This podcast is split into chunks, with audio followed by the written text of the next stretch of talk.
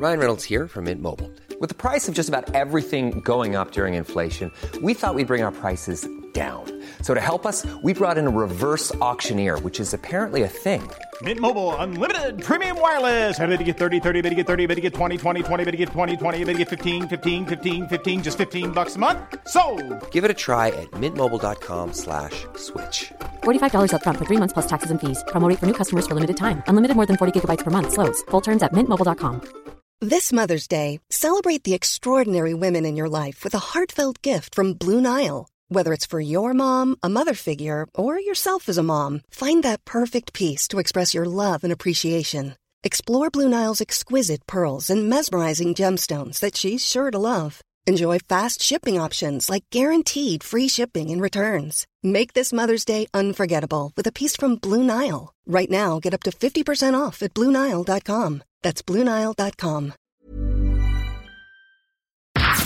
FM 104 Sunday Night Live with Louise Ty. FM 104 is Sunday Night Live, and every week we join an artist and ask them about the very first gig they ever went to. And this week it's Pa Sheehy. Hello, how are you? I'm very well. I'm very well. How are you? I'm very good. So, what was the first gig you ever attended? My first gig was um, it was Metallica up in Dublin. This, this is a long time ago, and um, the Lostprophets were supporting them. And uh, yeah, it, like I was only a teenager, and I didn't know what the hell I was doing. That is very Um, cool, though. Yeah, I dyed my hair red. Me and my friend did. And we went up on the train.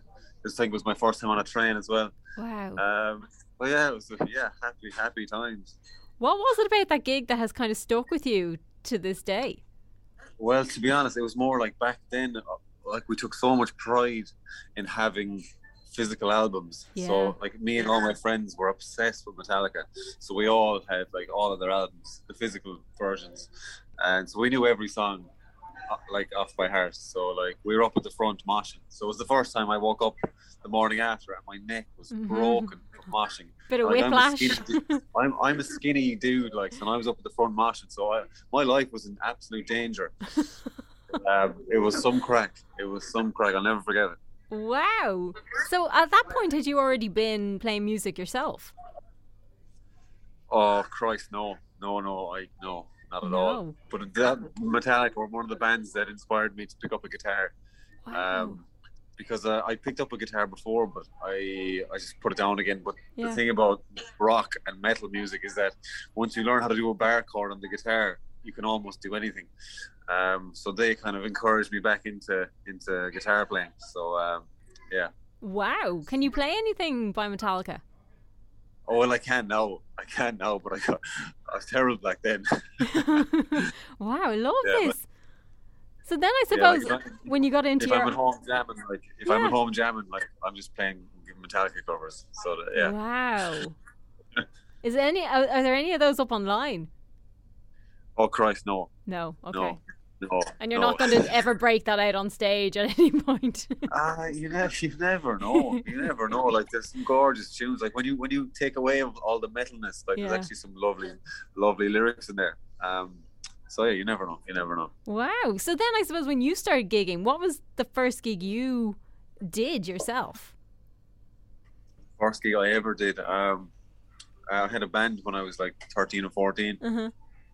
And we played a fashion show. So the, uh, you do a four-tier fashion show, and we were playing at like the halftime show. So it was such a big deal because everybody we knew was watching, Mhm. and we played three covers and like three of our three of our own tunes. It was like Blink One Eight Two songs and a few more silly kind of punk rock tunes. Yeah. Um, but yeah, that was that was our first one in the corner of the big hall in the school, um, and everybody thought we were rock stars for the night.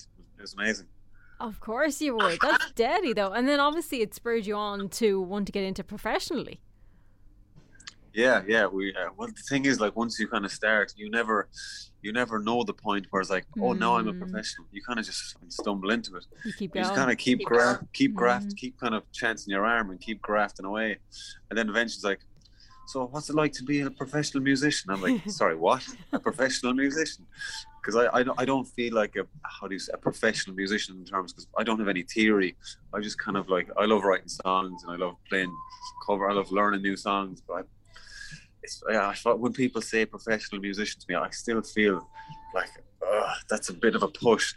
But um, obviously, what I do is what I do. But um, yeah, look, uh, that's that's what I need to deal with, I guess. I find that so interesting though, because you've had so much success, like on your own, but also as a band. Like, it surprises me that you haven't kind of reached the point yet where you're like, I'm a professional now. this is what I do for my living. I know, yeah. I suppose I look at professional musicians and I think of like reading theory really well and Mm. like orchestras being able to conduct and all that. Like that, that to me is like.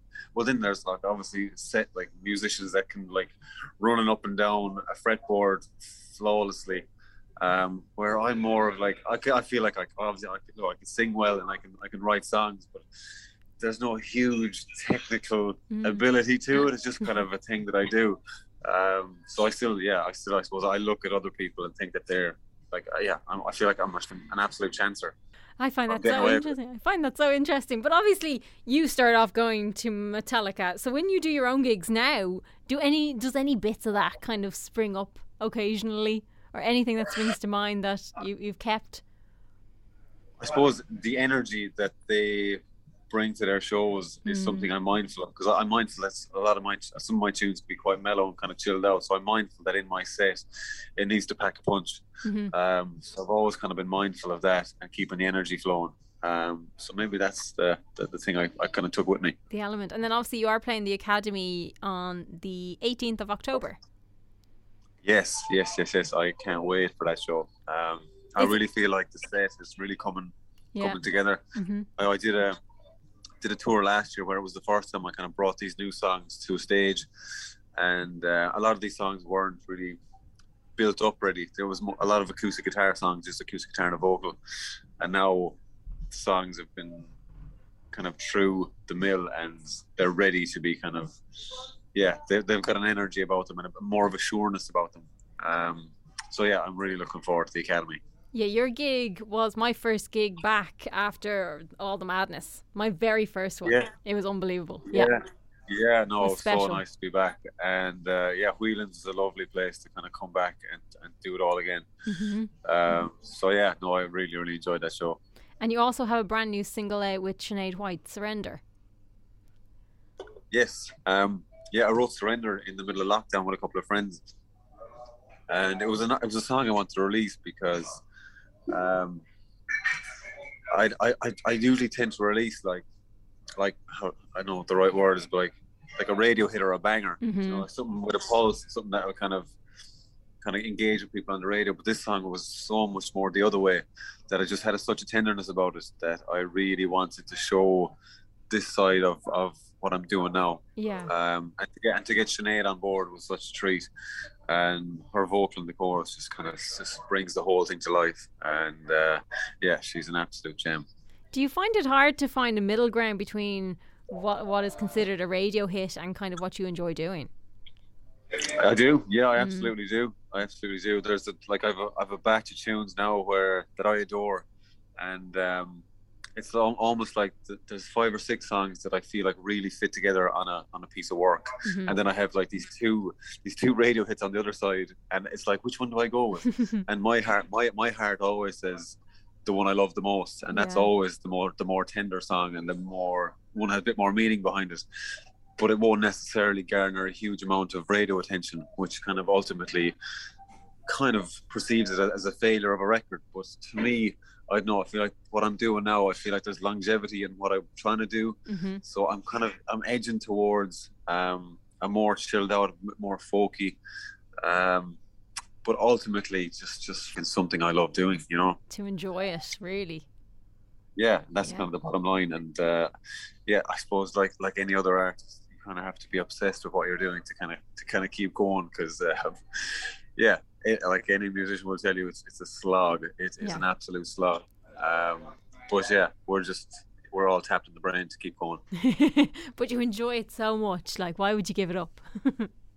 Well, that's the thing. Like, Yeah. well, there's obviously there's obviously little things in, in between all Mhm. the all the beautiful things that kind of make it tough. But like once you get on stage and you've got a song that people adore, well, then that's the payoff. You know what I mean? So that's why touring is so so important to us. Mhm. And uh, yeah, the academy is something I uh, I can't I can't wait for. and there's still a couple of tickets left for it if anyone wants to head along. There is yeah, there's a couple of tickets left. So um, so yeah, it's gonna be it's gonna be incredible. It's going to be good. Pa, thank you so much for taking the time out to chat to us. Louise, you're such a star. Thanks a million. Talk to you soon. Clon. FM 104 Sunday Night Live with Louise Ty.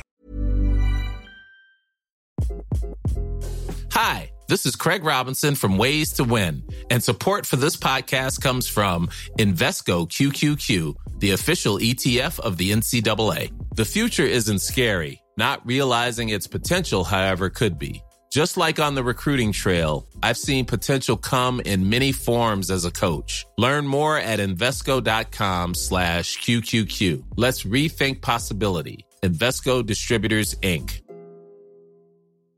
Prescription products require completion of an online medication consultation with an independent healthcare provider through the LifeMD platform and are only available if prescribed. Subscription required. Individual results may vary. Additional restrictions apply at lifemd.com. Read all warnings before using GLP-1s. Side effects may include a risk of thyroid C-cell tumors. Do not use GLP-1s if you or your family have a history of thyroid cancer.